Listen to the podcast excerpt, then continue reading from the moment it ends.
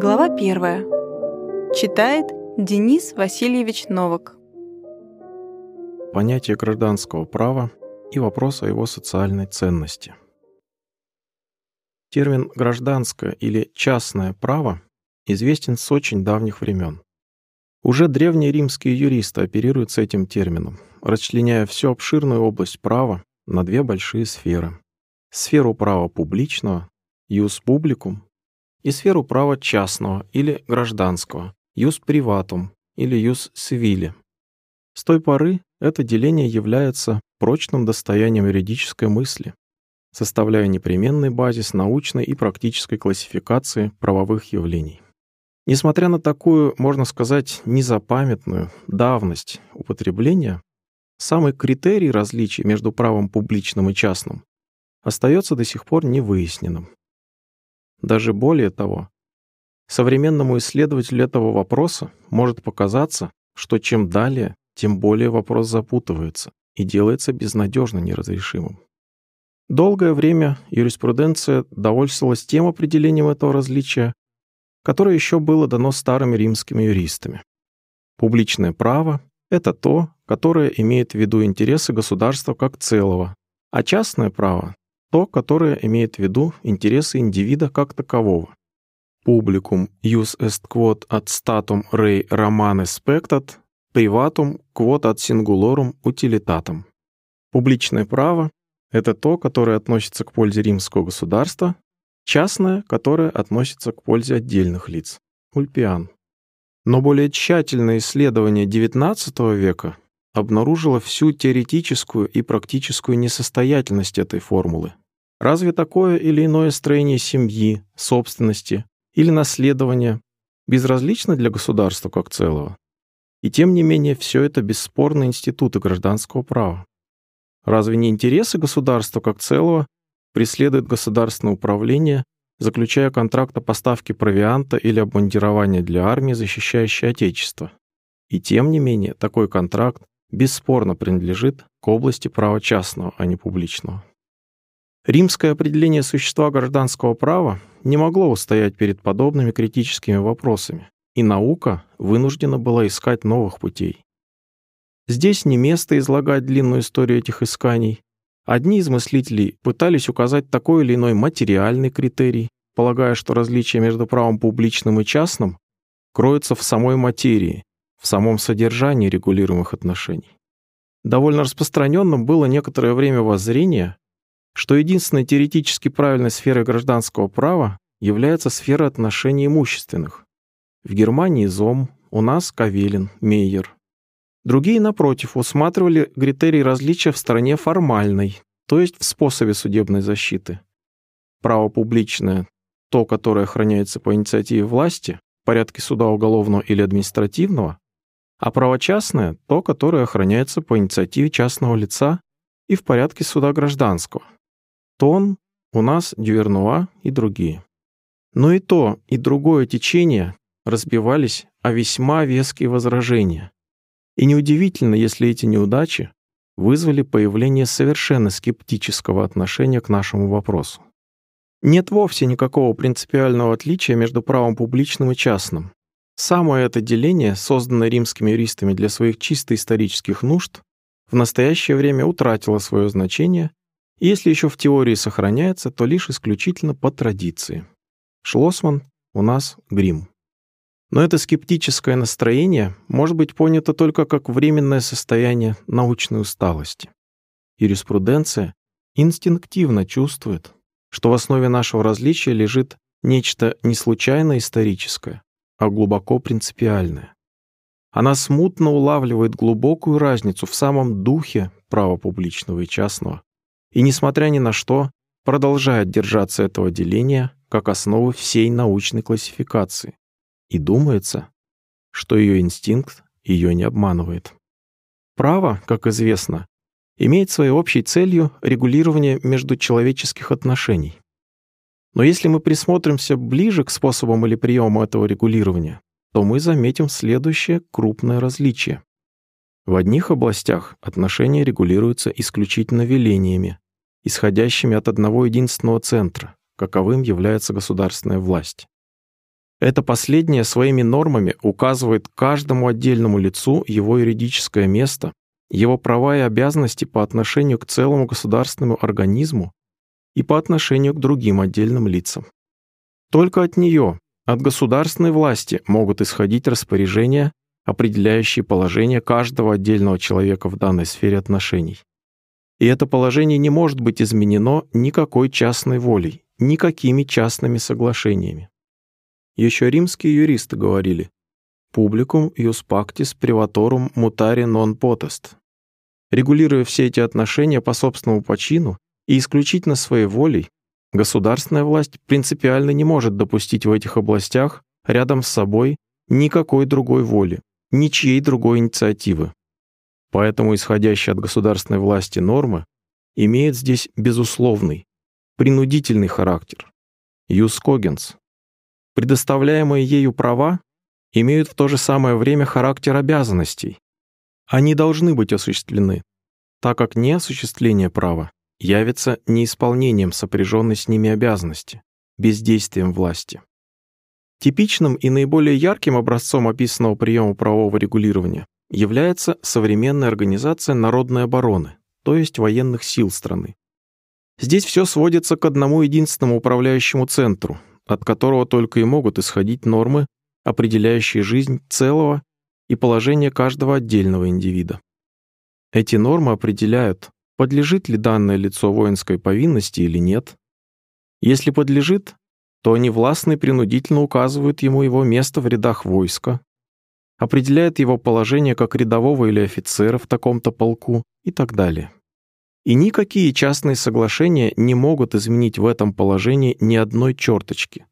Я не могу заменить вас на службе, поменяться с вами полками или предоставить вместо себя место офицера. Все здесь подчинено одной руководящей воле, одному командующему центру. Все здесь централизовано. Вот этот-то прием юридической централизации и составляет основную сущность публичного права. То, что так ярко и непосредственно ощущается в сфере военного права, представляет общую характерную черту всех отраслей права публичного – права государственного, уголовного, финансового и так далее. К совершенно иному приему прибегает право в тех областях, которые причисляются к сфере права частного или гражданского. Здесь государственная власть принципиально воздерживается от непосредственного и властного регулирования отношений.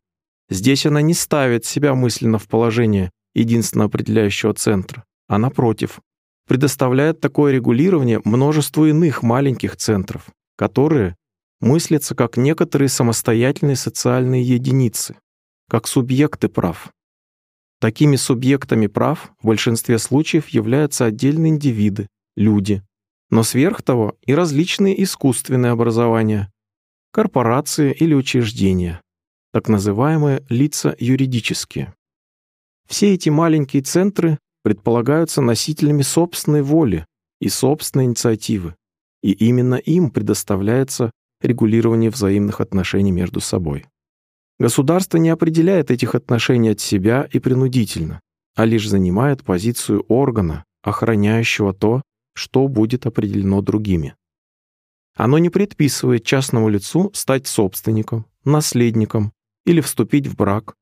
Все это зависит от самого частного лица или нескольких частных лиц, контрагентов по договору, но государственная власть будет охранять то отношение, которое будет установлено частной волей. Если же она и дает свои определения, то по общему правилу лишь на тот случай, если частные лица почему-либо своих определений не сделают, следовательно, лишь в восполнение чего-либо недостающего. Так, например, на случай отсутствия завещания государство определяет порядок наследования по закону.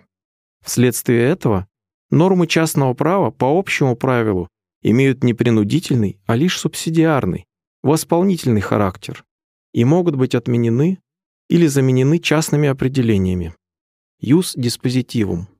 Вследствие же этого гражданские права — суть только права, а не обязанности. Субъект, которому они принадлежат, волен ими пользоваться, но волен и не пользоваться. Неосуществление права не составляет никакого правонарушения. Таким образом, если публичное право есть система юридической централизации отношений, то гражданское право, наоборот, есть система юридической децентрализации. Оно по самому своему существу предполагает для своего бытия наличность множества самоопределяющихся центров. Если публичное право есть система субординации, то гражданское право есть система координации. Если первое есть область власти и подчинения, то второе есть область свободы и частной инициативы. Критерий юридической централизации или децентрализации был выдвинут впервые профессором Петрожицким, Диляре фом Einkommen, и Штамлером Wirtschaft und Recht, das Recht der Schuldverhältnisse. Новейшее учение профессора Петрожицкого в его теории права, том 2, 1910 год. Таково в самом схематическом виде принципиальное различие между правом публичным и частным. Однако при этом нужно иметь в виду следующее. Первое. Граница между публичным и частным правом на протяжении истории далеко не всегда проходила в одном и том же месте. Области одного и другого многократно менялись. То, что в одну эпоху регулировалось по началам юридической децентрализации и, следовательно, относилось к области частного права, в другую эпоху перестраивалось по типу юридической централизации и таким образом переходило в область публичного права. И наоборот. Мы не можем здесь вдаваться во всестороннее исследование исторического взаимоотношения между этими областями, но укажем некоторые примеры подобного перестроения. Известно, например, что в древнейшую эпоху еще только зарождавшаяся и слабая государственная власть не вмешивалась в ту область, которая составляет в настоящее время сферу уголовного права.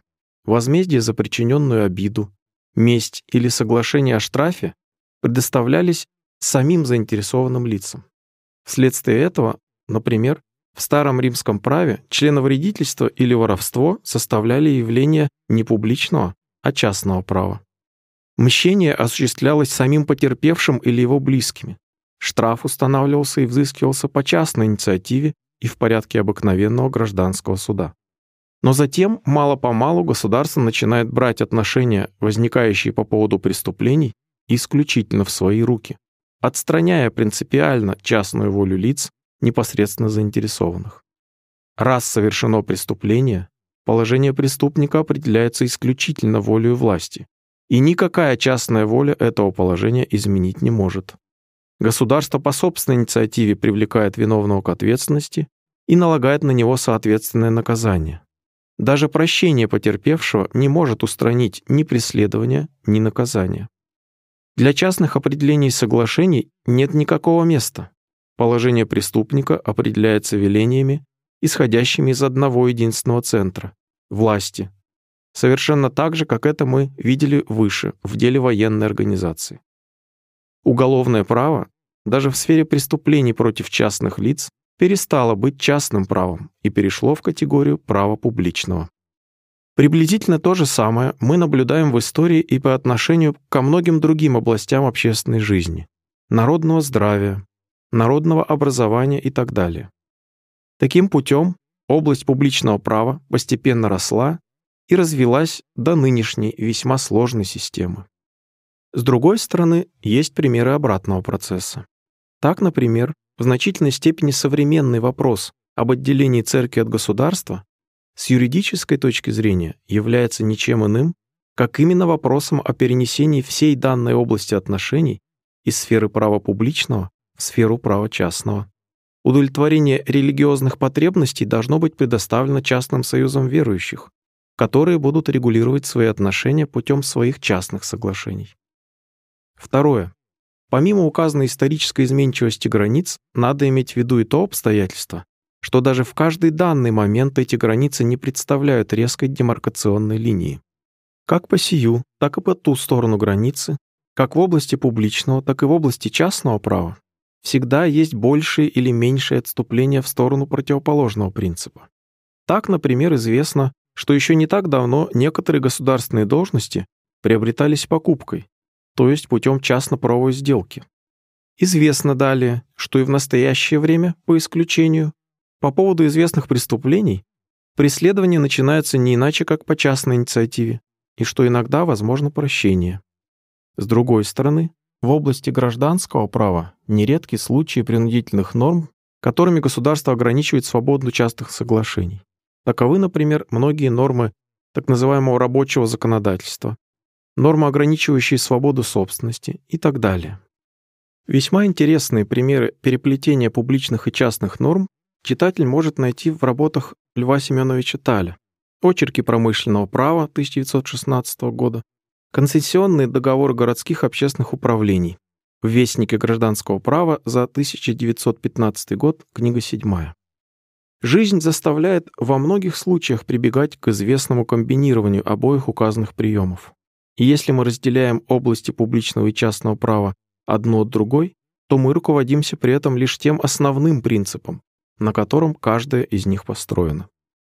Все эти данные, а в особенности отмеченная выше историческая изменчивость границ, свидетельствуют о том, что в различии между правом публичным и частным мы имеем дело не с различием интересов или отношений, а с различием в приемах правового регулирования, то есть с критерием не материальным, а формальным, хотя и совершенно в ином смысле, чем это предполагалось до сих пор.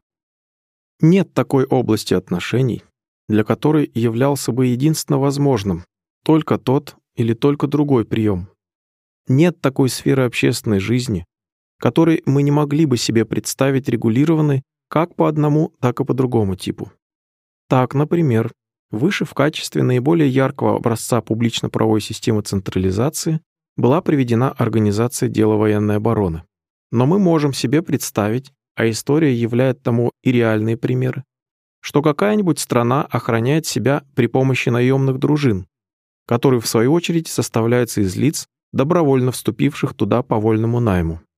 В таком случае все дело военной обороны оказалось бы построенным по принципу не публичного, а частного права.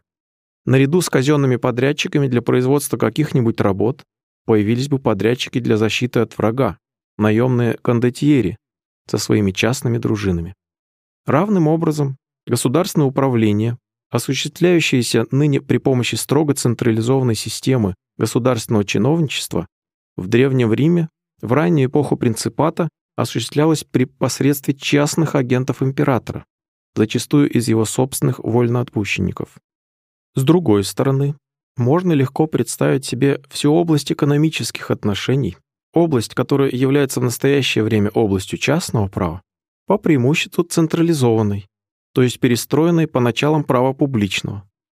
Заведование всем производством и распределением находится в руках центральной власти. Деятельность каждого отдельного индивида определяется по началам трудовой повинности и так далее. Даже область семейственных отношений мы можем представить себе организованной по началам публичного права.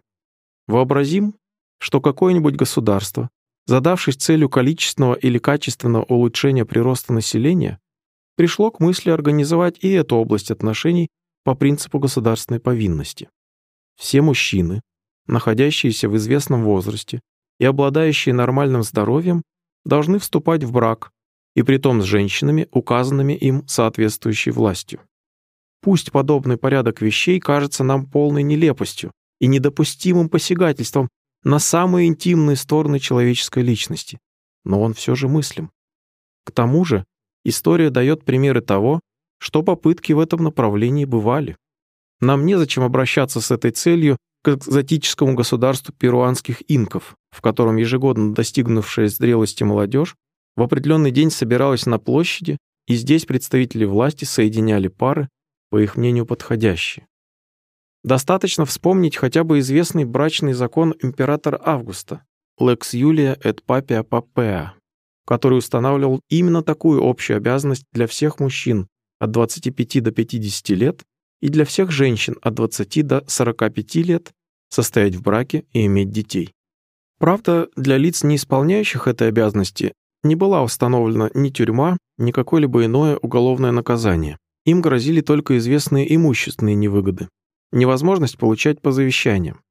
Но все же этим предписанием римское право вступало, хотя частично и временно, на путь организации семейных отношений по принудительным началам права публичного. Таким образом, как тот, так и другой приемы правового регулирования теоретически применимы ко всякой области общественных отношений. Какой именно из них будет применен в том или другом случае в данном конкретном историческом обществе, это зависит от всей совокупности жизненных условий. Во всяком случае, каждый из этих приемов имеет свою особую социальную ценность. Прием властного регулирования отношений из одного единственного центра, принцип публичного права, имеет то преимущество, что сильнее сплачивает общество, вносит легко обозримую определенность и планомерность во всю ту область жизни, к которой он применяется. Но зато он имеет и свои теневые стороны. С одной стороны, он предполагает такую сильную центральную, то есть государственную власть, которая способна фактически осуществить централизованную организацию, а с другой стороны, этот прием, передавая все в данной сфере в руки государства, естественно понижает частную заинтересованность и частную инициативу и при известных условиях способен привести к полному подавлению личности. В свою очередь, принцип юридической децентрализации, внося в соответственную область общественной жизни известный элемент случайности и неопределенности, взамен вызывает наибольшее напряжение частной предприимчивости и энергии. Если там это последнее стимулируется принуждением, то здесь она стимулируется свободой и личным интересом.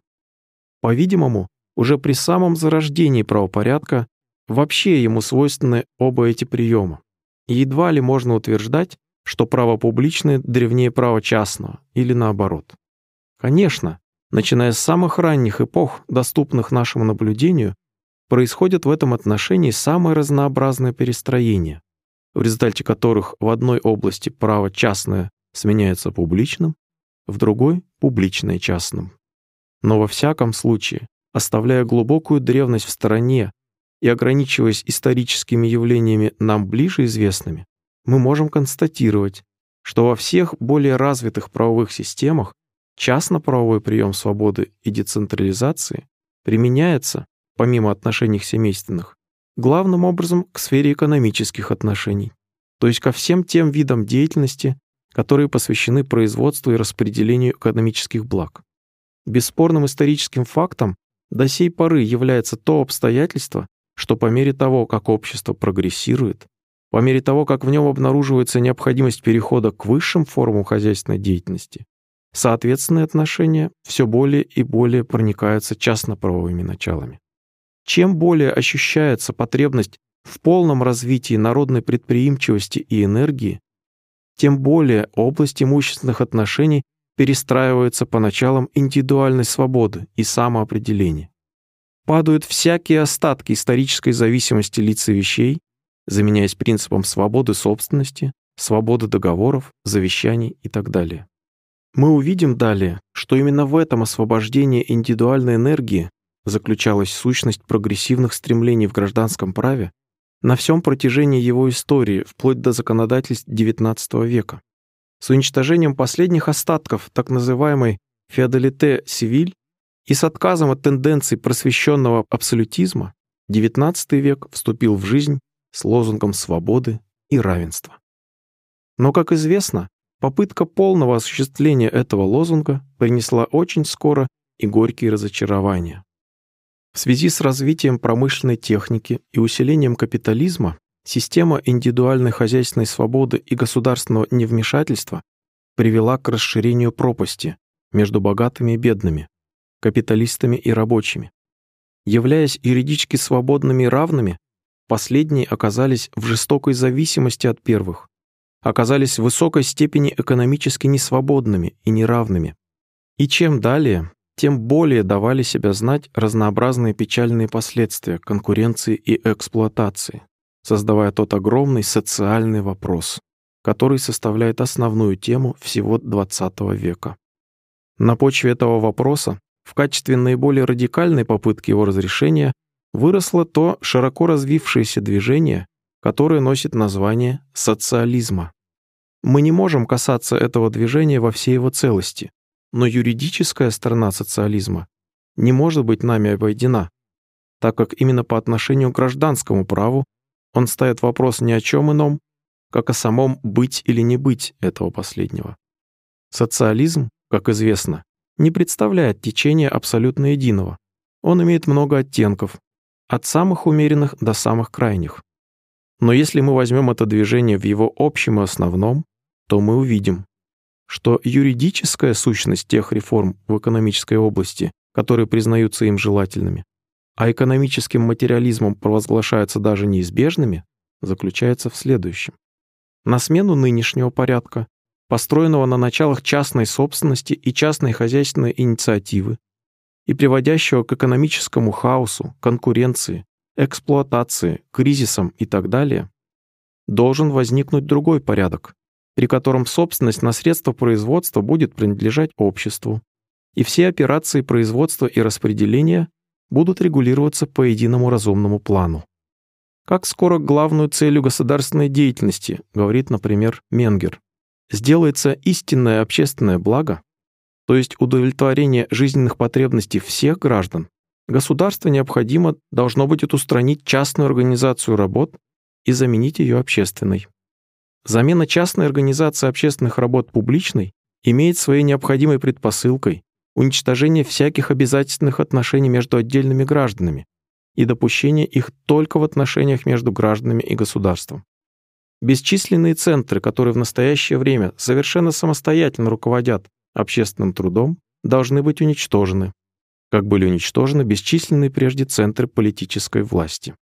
Как видим, вопрос идет ни о чем ином, как об осуществлении той гипотезы, которая предусматривалась выше, то есть о замене в области экономических отношений системы юридической децентрализации системой централизации, или, говоря иначе, о полном перестроении ее по началам права публичного. Изложенное здесь мнение о том, что социализм принципиально отрицает частное право, Богдан Александрович Кистяковский в своей новейшей книге «Социальные науки и право» 1916 года объявляет безусловно неправильным.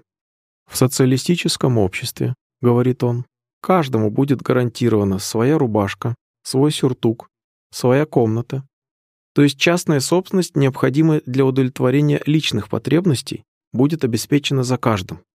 По этому поводу мы здесь ограничимся только следующим. Конечно, никто не станет отрицать, что в социалистическом строе каждому будет гарантирована своя рубашка и так далее. Но слишком поспешно делать отсюда вывод, будто это и есть частная собственность. Своя рубашка есть и в нынешнем строе у солдата, у арестанта, у презреваемых в казенных богадельнях и так далее. И тем не менее, едва ли господин Кистяковский признает эту свою рубашку частной собственностью солдата, арестанта, богоделки. Отношение их к этой своей рубашке — суть, несомненно, отношения не частного, а публичного порядка. Сам господин Кистяковский сотни страниц ранее, со ссылкой на того же Менгера, говорит без оговорок. Все те виды индивидуальной и общественной деятельности, которые в современном правовом государстве составляют область частно-правовых отношений, в социалистическом государстве превратятся в область публично-правовых отношений, регулируемых государством и государственной властью. А несколькими страницами позже, говоря о проекте социализации Земли, он одобряет мнение Чернова, который характеризует социализированные отношения отдельных лиц к Земле как субъективные публичные права. Между тем и здесь у отдельных лиц может оказаться свое поле, своя хата. Конечно, Представления отдельных социалистов могут быть более последовательными и менее последовательными, но едва ли может подлежать оспариванию, что именно принципиально экономическая централизация отрицает и должна отрицать частную собственность, частный оборот, частное накопление и частное наследование. Как явствует уже из приведенных выше исторических примеров, такое перестроение само по себе ничего немыслимого не представляет. Пусть полная централизация всей огромной экономической области значительно труднее, чем централизация других областей общественной жизни, но признать ее невозможной мы никаких оснований не имеем. Однако, с другой стороны, мы знаем, что такое перестроение не всегда является и признаком прогресса. Выше был указан случай, вопрос об отделении церкви от государства, когда наше растущее правосознание требует как раз противоположного. Равным образом, там же был указан и другой случай – брачные отношения, где подобная централизация представилась бы нам самым вопиющим вторжением в сферу интимнейших сторон человеческого существования, самым недопустимым извращением самой природы. Таким образом, переход от частно-правового начала к публично-правовому отнюдь не всегда обозначает переход к высшим формам человеческого общения. Вследствие этого вопрос о желательности такого перехода в сфере экономических отношений должен быть, очевидно, решаем на основании таких или иных специальных соображений. И мы знаем, что вопрос этот вызывает горячие, страстные споры. Если с одной стороны с таким переходом связываются надежды чуть ли не на наступление Золотого века на Земле, то с другой стороны предлагаемый централизованный строй характеризуется как новое грядущее рабство, которое неминуемо повлечет за собой полную гибель культуры и возвращение к варварству. Мы не призваны обсуждать здесь этот острый вопрос во всей его целости, но считаем необходимым обратить внимание на один момент, который имеет для такого или иного отношения к вопросу весьма важное значение. Нельзя отрицать того, что установление публично-правовой организации всего народного хозяйства увеличит власть государства над индивидом по сравнению с нынешним состоянием во много раз. В руках государства, то есть практически в руках правящего большинства, окажется почти безграничная возможность господствовать над всеми сторонами индивидуального существования. При таких условиях вполне понятно опасение перед подобным этатизм сон мезье et сон лимит, этатизмом без меры и беспредела. С точки зрения самых несомненных прав отдельной личности, например, прав на свободу религиозного исповедания, свободу мысли и так далее, которые оказались бы отданными а-ля мерси государства в неизмеримо большей степени, чем теперь. Именно этим опасением объясняется не только оппозиция со стороны таких либералистов, как Спенсер и другие, но и усиливающееся развитие анархизма, который является, быть может, наиболее горячим врагом социализма. Чем сильнее выставляются социалистические требования, чем возможнее кажется их практическое осуществление, тем громче в виде протеста раздается и анархическое отрицание всякого государства. Сами наиболее вдумчивые представители социалистического направления не могут отказать этим опасениям в известной основательности, не могут не сознавать опасности чрезмерной власти государства с точки зрения прав и интересов отдельной человеческой личности. Вот что говорит, например, тот же Антон Менгер. Не лишено оснований то опасение, что эта государственная форма будет злоупотреблять своей громадной экономической властью для подавления личности, подобно тому, как современное государство подавляет политическую свободу личности. Не нужно забывать, что далеко не всякая экономическая выгода может искупить подавление индивидуальной свободы. Только там, где дело идет о важных экономических интересах всего общества, возможно будет подчинить деятельность граждан государственному принуждению. В противном случае можно опасаться широкого распространения в народном рабочем государстве индивидуалистических течений, отрицающих его сущность. Подобно тому, как в настоящее время распространение индивидуализма становится главным фактором социализма. Таким образом, очевидно, что вопрос о замене нынешней частно-правовой организации хозяйства организацией социалистической есть вопрос не только экономический. Он сталкивается с вопросом о пределах государственной власти над индивидом, с давним спором между личностью и государством о признании за первой известных неотъемлемых прав и о способах их гарантии. Но об этом вопросе нам придется говорить несколько далее. Как бы то ни было, вопрос о перестроении экономических отношений по началам публично-правовой централизации только поставлен XIX веком на обсуждение. Решение же его, очевидно, не есть дело сегодняшнего или завтрашнего дня. Тем не менее, уже самая постановка его во многих отношениях определила общее направление целого ряда весьма важных течений в современном гражданском праве.